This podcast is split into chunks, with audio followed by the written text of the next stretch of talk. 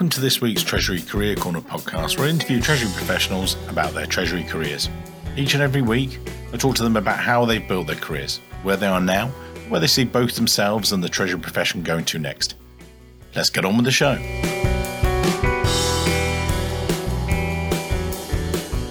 This week's show, joined by Wolfgang Rathheiser, the Vice President of Corporate Finance and Treasury at Porsche. I'm sure you guys out there know Porsche. You see them all around these beautiful cars. But headquartered in Stuttgart, the company, as I'm sure we know, is a German automobile manufacturer specializing in high performance cars. SUVs and sedans. I'm going to get Wolfgang to explain that a little bit later on in the show. We've just had this pre podcast chat, which was just brilliant. Really enjoying some of the stuff, and there's some great value for you guys to listen to today. But again, you had one of the most different starts to, you know, I usually say, you know, Wolfgang, tell us about finance and how then you discovered treasury. You weren't even in finance at the beginning. Talk us through your incredibly different start to your career, if you like. So back to you, sir.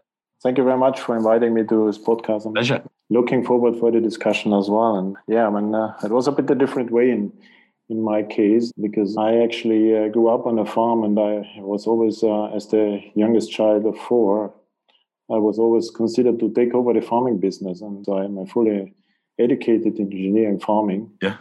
And after five years of uh, working at home on a farm, I decided to pursue a bit different career on top because the farm is basically a mountain farm in Austria, not uh, as big as well doing an internship in Germany, I realized that farming might be, uh, from the business perspective as well, not fully uh, big enough in order to drive that through.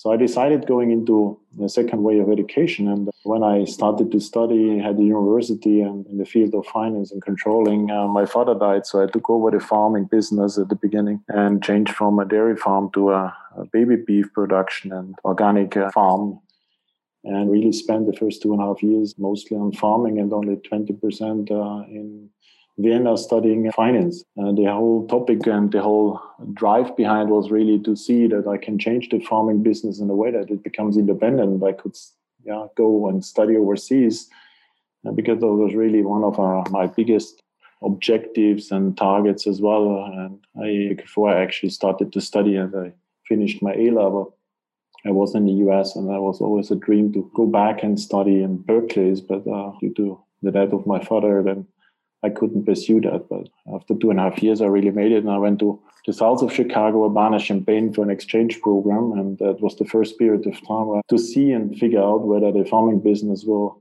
be able to run without operational involvement myself. And that was a great experience. When I came back, I knew that I wanted to get international and really work in an international company in order to learn more about different cultures, different systems, and how people actually interact in an international environment differently. As you say, you sort of had that challenge of being in farming and then this professional finance career how did you, know? And as you said, you sort of you balanced them off, but there was such a demand from the the farm, and then but then you really sort of started to lean more into, if that's the right way to do your finance career. What what convinced you that it was right? Finance is the way for me, away from farming, or was it just you were driven that way, or how did it work? Yeah, I mean, in farming you need a lot of finance experience as well, and then see how you can actually steer your company successfully. So yeah, I was always very interested in cost accounting and uh, calculation and how can actually drive finance and support finance uh, the business at the end of the day whether you're talking to banks and financing and financing investment projects uh, on a smaller scale so and what kind of tax implications this has. So I learned in this regard a lot of, uh, you know, from the practical perspective, and that interested me more from the academic perspective as well. And that's one one of the things why I thought uh, I'm going into finance. And on the other hand, I, I thought I'd like to combine this finance plus uh, the farming business, but maybe I can become a tax advisor and do it, being my myself an entrepreneur and have my own company and then combine it better. But then throughout internships, I realized more and more I really wanted to go international, and that's why I chose an international route and working for an international company instead of pursuing so the tax route. And you joined Henkel. Can you just, you know, describe again? I know the group a little bit. You know, done the bit the research, but uh, some of the listeners, as we say each week, won't know the group. And again, walk through if you would. Yeah, you've had some interesting companies as well. So maybe walk through that if you would. Yeah, I was lucky to really join after university Henkel, first in Germany, and then it's a consumer goods a blue chip German company with excellent company, excellent track record, and uh, I didn't really know the company so well. And from the outset, yeah, you, you know, and because different brands. Yeah. But I was lucky that they actually offered me a job then in Düsseldorf. But the main driver to join them was actually really the possibility to go international. And for me, international, I always wanted to go to the US. And with Henkel, actually, I ended up 10 months later in Hong Kong. the first time for a mini job rotation, and I was really fantastic and had opened a, a, very different view on the region of Hong Kong and Asia. That was actually my first step into international, looking at Asia Pacific in the, at the earliest 2000, China and Hong Kong, that was not so well known in Europe at that point of time and not so much in focus. So it was a very early stage of doing business in China, uh, sending expats over there as well. And it was a, a great opportunity. So for me, that was uh, a door opening at a different market I'd never had uh, envisioned, but it was international and that really gave me an opportunity to go international. And when you were doing that, we discussed this before the show that you're making that move from financial control and then focusing on treasury and international finance but it was leadership change but also that massive shift from you know germany to china and the way that you developed as a person as a manager? Again people listening today you know so maybe someone is listening down in china. If you are hello. But if you are and you've just arrived there and you spent your previous career and your what sort of tips would you give to those guys down there? Or how did you find it different? What were your how did you make a success of that if you like well, for me, it was a door was opening, and I just took the opportunity. And there were a few challenges. One challenge was that I went from financial controlling basically into treasury, so it was a new field. I got a manager who was Chinese leadership style, which is different to a European uh, sort of leadership style. And then, of course, it was a different country. First Hong Kong, and then I went actually to Shanghai, and in particular Shanghai. That was much more Chinese 20 years ago than it is today. So I had to learn a lot, become more open, see how to approach certain things different, things which worked very well here in Europe and I could influence and convince people suddenly didn't work that well in, in China. And I had to take the feedback and, and see how I can actually change myself in order to have more impact going there. If I can say to people what could I give them as advice. Uh, don't take three new areas at the same time. I think one or two is good enough. So it means if you go from treasury to treasury, you have a new leadership style. Uh, that's maybe it's one thing. Plus a country, it's another thing. So there's two things you change, but one thing is which uh, where you are really good at, so that you don't have an extreme learning experience. Of course, extreme learning experience brings you further. Yeah it's uh, you're learning faster and uh, in a short period of time it's a little bit cumbersome and uh, you're getting out of your comfort zone but uh, that's how extreme learning happens. Yes. but uh, you just need to be patient and believe on certain qualities you're having too and, and, and being open enough. And sometimes of course you find yourself well, uh, am i open enough? And how do you actually do that? And when you struggle with whom you're going to talk ask for help to overcome certain things and as well to understand why you're not progressing as you has have hoped for. Well, you'd been with Henkel for you know sort of well, four and a half years, and then you made a move. You came back to Europe. You know, talk us through then your move to Johnson Controls, if you and the move into automotive, if you would. So, when I was in Asia and in Shanghai, we we had a lot of discussions about how American companies are successful with their leadership styles, and German companies are successful with their leadership styles. Or we compared, for example, P&G and and Henkel, and P&G was growing faster in China than Henkel at that point of time. But so it was, I for myself, uh, it was very clear to see us. Okay, well, let's see what the leadership style difference is. In my early stage of career, I'd like to work for an American company to see the difference, uh, experience the difference because they do things faster, but they change directions quicker as well. So it's not so structured, but you know, I'm more, more entrepreneurial in a way. Okay, I make a decision. If the decision is wrong, I'm going to reverse the decision, and I'm running maybe exactly the opposite direction. So how I wanted to to understand and learn this, and that's why I joined actually an American company then back in Europe. But if I move uh, in your young career very early, very often, of course, you're from the private side, you you leave a lot of things behind as well. So partners can't always follow you as quickly as when you move on every one and a half or one year mm-hmm. to some other locations. Uh, this is a bit difficult. That's why I wanted to go back to Europe and join the, an American company.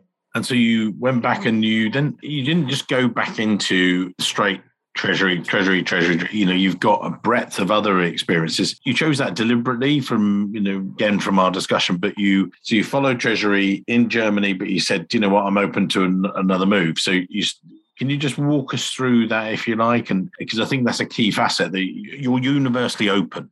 You know, you just you're looking for that challenge all the time. How did that happen for you? Yeah, it was actually interesting because I mean I had this Asian experience for I mean in, in in Henkel I worked around about four and a half years, two and a half years in or yeah, two and a half years in Asia, two years in, in Germany, and then wanted to come back in, in Europe uh, to Europe in, in order to stabilize on the private side a bit. But then there was this opportunity to go back to Asia out of Hong Kong to run the Asia Pacific and Middle Eastern region from the treasury perspective for Johnson Controls. Well, that was just a, such a, an opportunity again. I was like, okay, well, the door opened. I, I just took this opportunity to go back there in order to really help the organization uh, to, to grow. And, um, and especially Asia Pacific, Middle East was very interesting at that point of time because we just acquired the company. Uh, so it, there was a big growth story coming, and especially the China market was taking off hugely as well in the automotive section.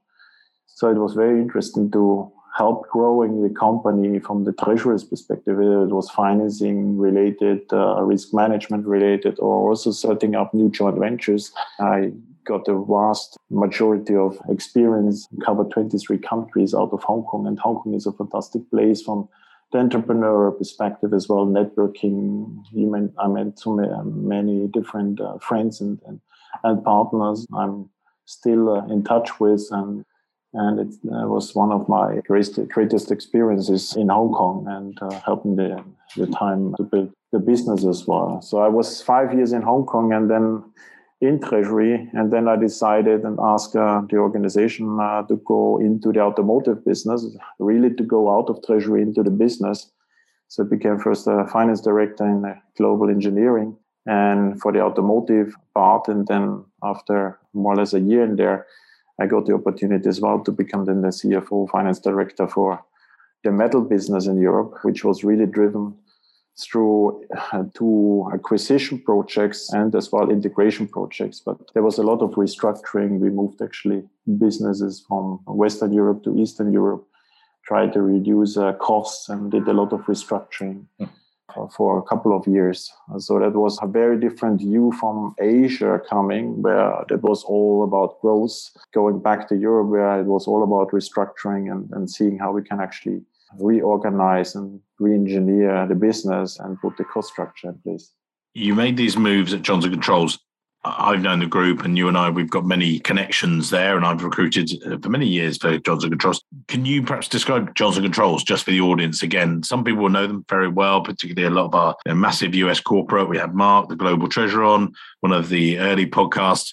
But can you just again bring us up to date with who Johnson Controls are? Because I think it then directly impacts then that, that theme within your career, if you like. So can you describe them for, for the listeners? Yeah, Johnson Controls is a multinational company out of the US, top 200, was at that point of time over 20, 25 billion, and then grew up to 40 billion company with three businesses.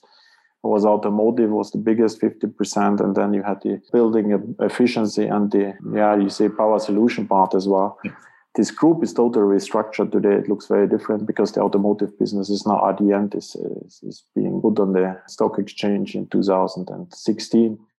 And the power solution part is now taken out uh, as well. So now it's Johnson Controls really the building efficiency plus security business, but it was a very interesting, very multinational, you know, parts, uh, excellent growth and company. So I had a great uh, colleagues there where I learned a lot of different things, especially as well in, in, treasury. And I'm very grateful of this experience. I've almost yeah, 11 years worked with now. I want to explore some of your views on treasury and how treasury is changing. And we've talked about this and touched on that a little bit, but we were talking before the show about how you joined Porsche, where you're the luxury cars and you know, it's obviously automotive is changing rapidly. You know, as as we even talk today, you know, it's you know seeing lots and lots of changes in the industry itself. But how did you come about sort of to leave the you know Johnson Controls after many years, very successful, to then join Porsche? How how did that happen? I, I know that we discussed it, but again for the listeners.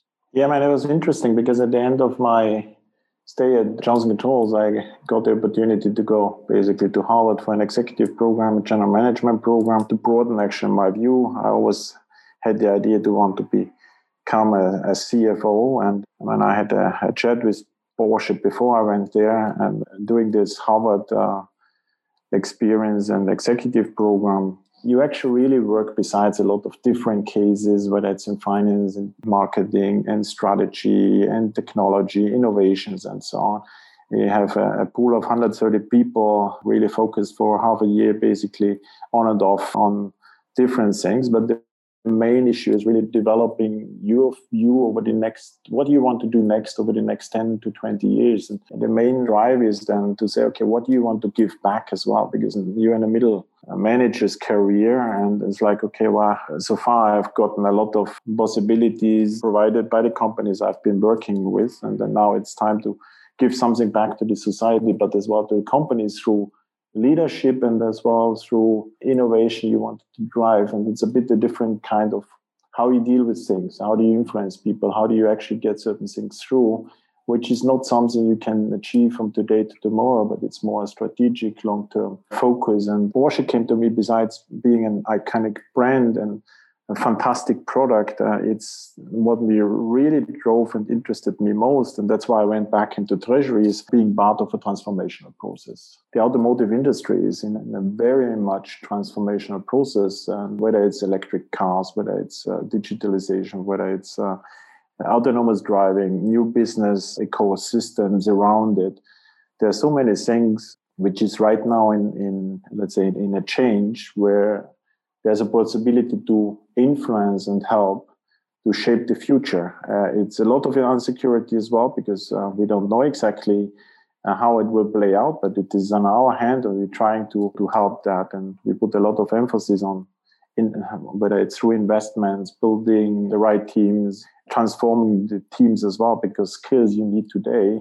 Uh, they might not be needed anymore in the future uh, tomorrow. So you need to make sure that the team is actually developed along and you bring them into the new stage and we have big responsibilities from the social perspective whether let's say people working for Porsche but as well the social environment where our where we are based whether it's in Stuttgart Leipzig in Europe or in other parts of the world as well uh, we have a, a, big responsibility to drive this innovation so that we are supporting the, the future business and, and shape the future business. Porsche is a luxury brand, and that you know, a lot of the luxury brands and we recruit for them has a certain amount of cachet, a bit of an attraction there and everything else. But as you described to me, it wasn't just the sort of just the name that attracted you. You know, you there you go, you're the number one in treasury and corporate finance globally for this company. Here you go. Is it, there was much more than that. That you know, as you talked, you touched on there the sort of opportunity transform and quite a transformative period for the industry. But can you again describe for the listeners why why you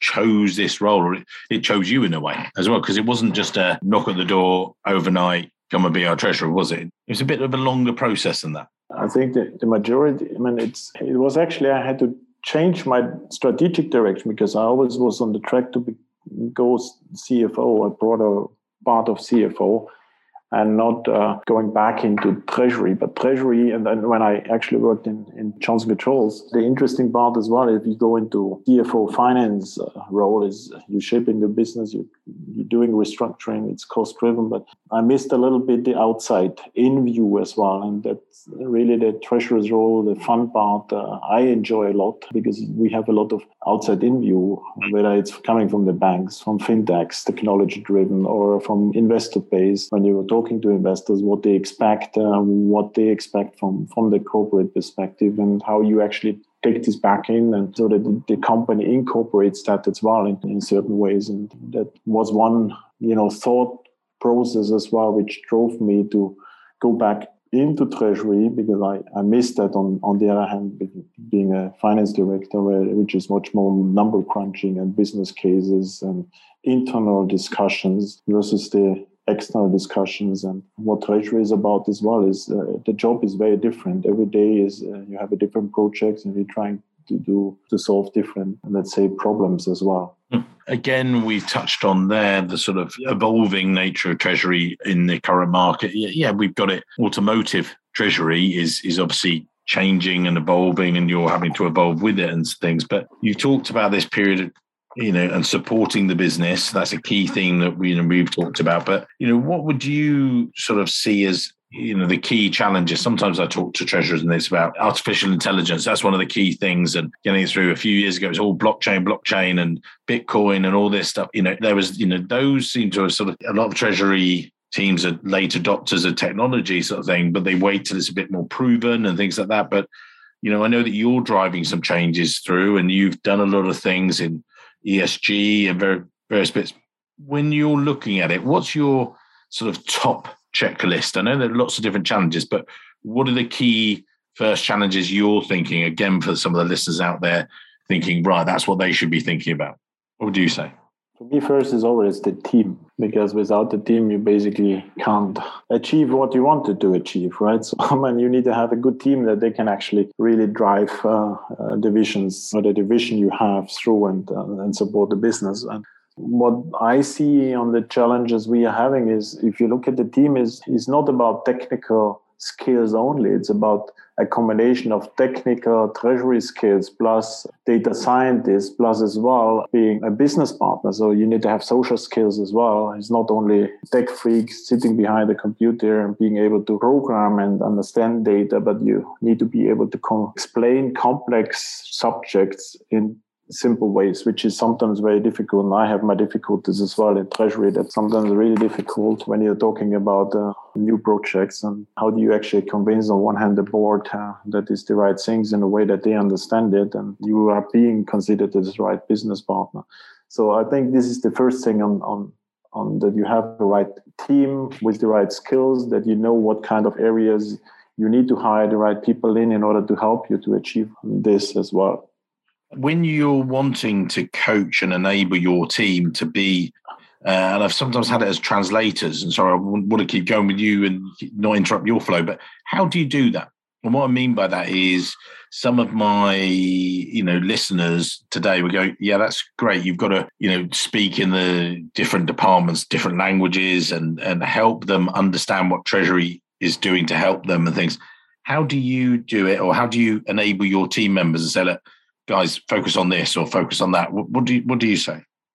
I let them try certain things, or I let them do it, and you know, explain it to the leadership team as well, so that they learn how to do certain things. And I'm trying to be in the background and, and trying to give some hints what I would do different. But you know, it, it depends on the situation as well. I, am trying to in, enable them certain things. Sometimes it works better, sometimes it doesn't.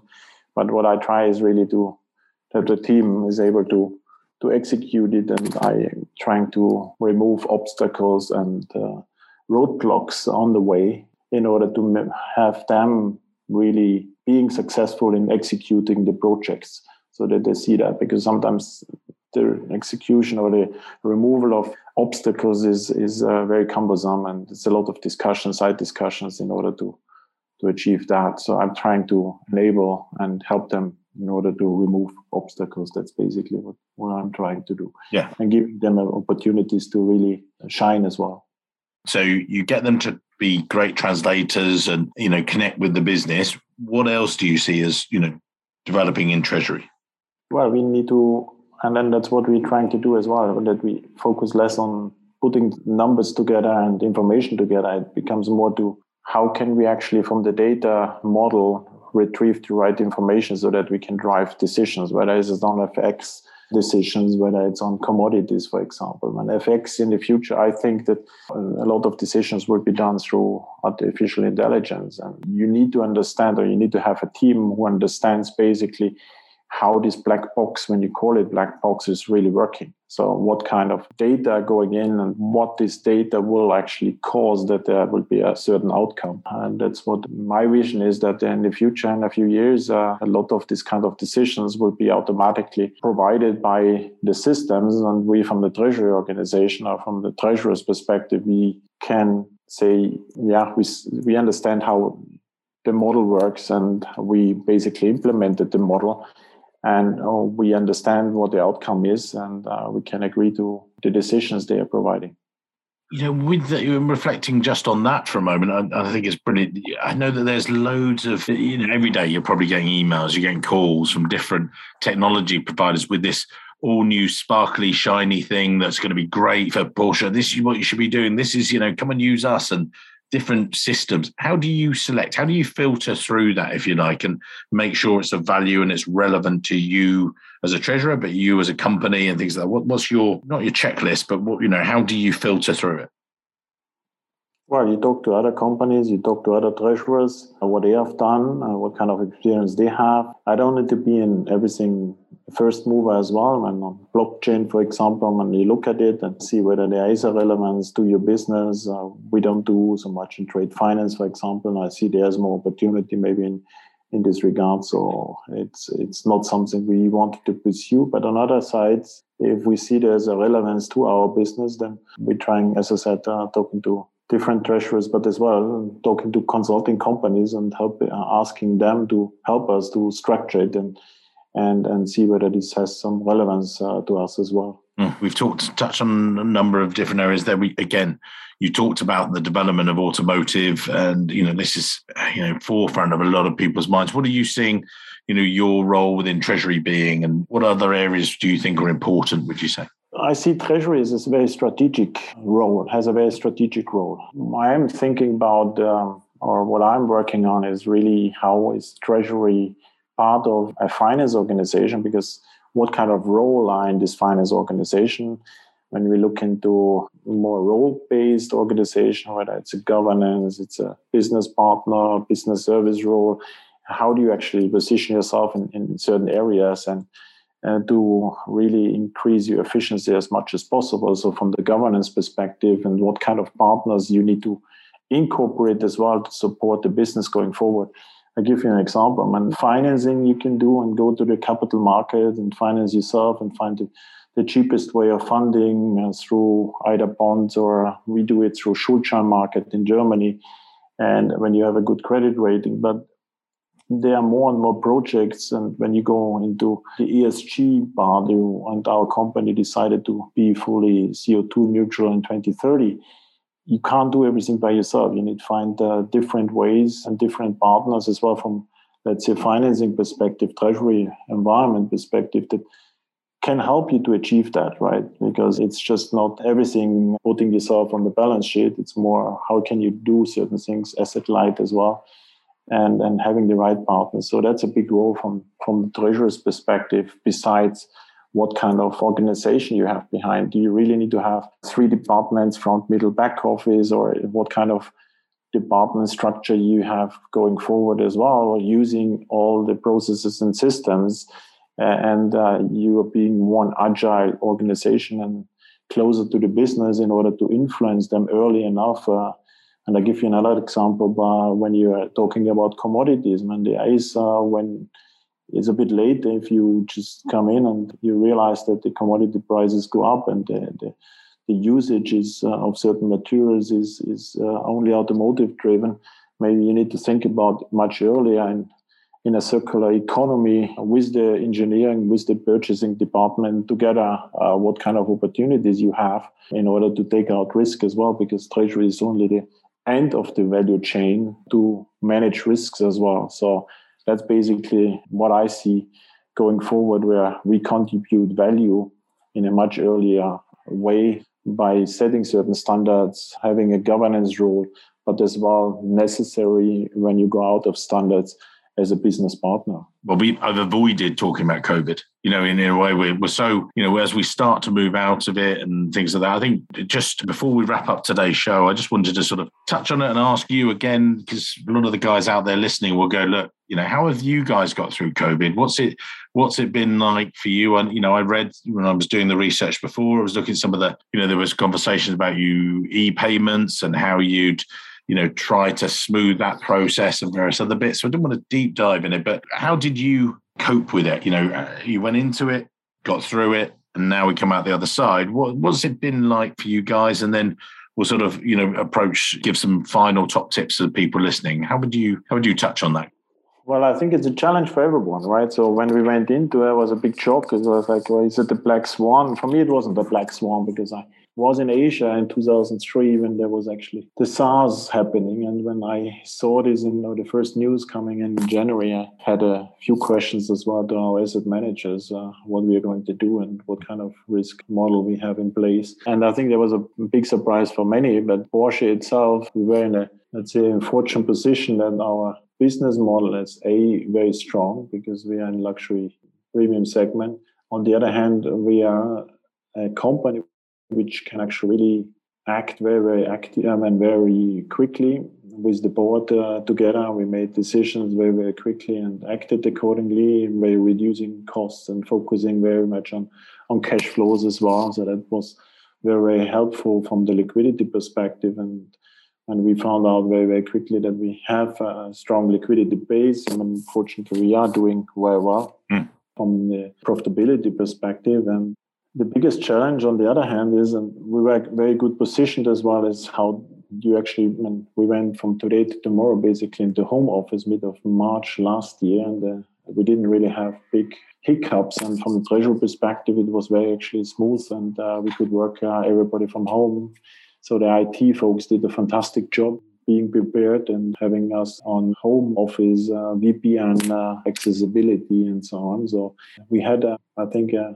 a, very good leadership team and and made the right decisions uh, on on that one. Nevertheless, uh, I think it's the longer this lasts, is this has implications on how do you lead teams and being efficient but not so effective because uh, we are digital discussions, or whether it's Teams or whatever medium you are using, is very, very agenda driven, but we miss the side discussions. And I think it's from the innovative perspective a bit cumbersome. How do you drive certain things through? Because you don't have the opportunity sometimes to get into discussions which are not agenda driven. That's sometimes very, very important. And that's what I, I miss. On the other hand, is if you hire new people, how do you actually integrate them? How do you make sure that they understand the culture of the company, being part of what makes Porsche, what drives Porsche, what emotionalizes Porsche. And that's another point which is fortunately a little bit uh, lacking. And we all miss that. And I hope that going back to the office, not in, in a full way, but I mean, I think there would be a good combination working from home and working back in the office. But uh, that's what, from our perspective, was very important as well to to see how we actually can achieve that and work together with our team. Yeah, and how you bring back this hybrid approach of you know what the right balance is as well. Wolfgang, you know, as we come to the end of today's show, as we do in each and every week, we'll put in your LinkedIn details in the show notes. So I'm sure that after hearing today's show, a number of people want to connect to you, you can connect them if they're right for you and don't connect them if they're not. But I know that, you know, a lot of people then like some takeaways, you know, and I think throughout the show, you know, we've talked about transformation, we've talked about getting out of your comfort zone, some great stuff, and, you know, going around the world as people will be able to see from your LinkedIn profile. But as you reflect over it and, you know, if someone's coming up to you and, you know, one of your members of staff or whatever it might be, what tips would you give them? You know, I was in the show the other day and it was quite interesting. It was the founder of Alibaba, and someone had said to him, you know, and he said, Oh, you know, he asked this terrible question. He said, Oh, you know, what would make you successful? And actually, he turned around and said, No, forget about the successes. Talk about the failures. Where have we failed? You know, that's the thing to, because that's where you learn more things from you know, so you know, trying to look reflect back on that, and I'm not saying you and your career has been incredibly successful, but what I mean by that is, as you reflect on it, what are the the key tips that you would give to the audience today? The takeaways. Say, guys, if you want to be in my position, this is what you should think about. What would you say, sir? Well, the question is always what is really the definition of success? Everybody has to define it by himself and and find a way what it really drives and makes him, you know, work hard. And you need to enjoy what you're doing. And you need to enjoy resolving problems or challenges and uh, having intellectual discussions. And that's what I do. And, and talking about things which you need to find uh, new solutions. And what makes it successful is that you're open enough when doors are opening that you take this door and you go through it. And that sometimes is you're getting out of your comfort zone, but that's how you learn. Sometimes it's really important that you get out of your comfort zone. The younger you are, the more experience you should try to gain because eventually that makes you more competitive and that's where the difference uh, and differentiates yourself to others too. Mm. but at the end is uh, you need to like what you do and you because then it's not working. It's part of your life. And you know when you go international you meet other people you work in an international environment and people behave different and so on. So that's what really drove me and, and helped me in pursuing my career and pursuing the job. And I'm trying to do my best every day. And sometimes it's better and sometimes it's worse. And yes, it's right. What what's the failures? How do you what do you learn out of your failure is very important as well because that's what you think and that's what you remember because we all learn out of failures where we didn't do a good job and what can we do better? But at the end of the day don't let yourself drag down by failures. Uh, just move on and, and see it as a as an, an experience uh, you have learned of and and can actually give this and, and provide this information to others as well so that they don't make the same mistake that you have made Oh, thank you, Wolfgang. It's been amazing to, today, sir. And uh, yeah, we'll put your details, as I say, in the show notes. Been great. And uh, yeah, as I say, can't wait to see you in real life for a beer someday very soon. So thank you very much, sir. Thank you, Mike. Have a nice day. Thank you. Hello, it's Mike here again. I hope you enjoyed this week's show. If you did, then maybe you want to follow the show or subscribe, depending on where you listen, whether that's iTunes, Spotify, or another great place to listen to the show from. It's totally free and means that you'll be the first to see each and every week when we release a new show. And maybe whilst you're there, you could even leave a quick review. Reviews and ratings are among the most important metrics for a podcast to effectively rank. And as you can probably appreciate, the podcast is a lot of hard work to produce every week. It'd be amazing. Just take, say, 20 seconds, leave a quick review of my amazing guests and their great career stories. We'd really appreciate it. Thanks very much, and I can't wait to see you soon.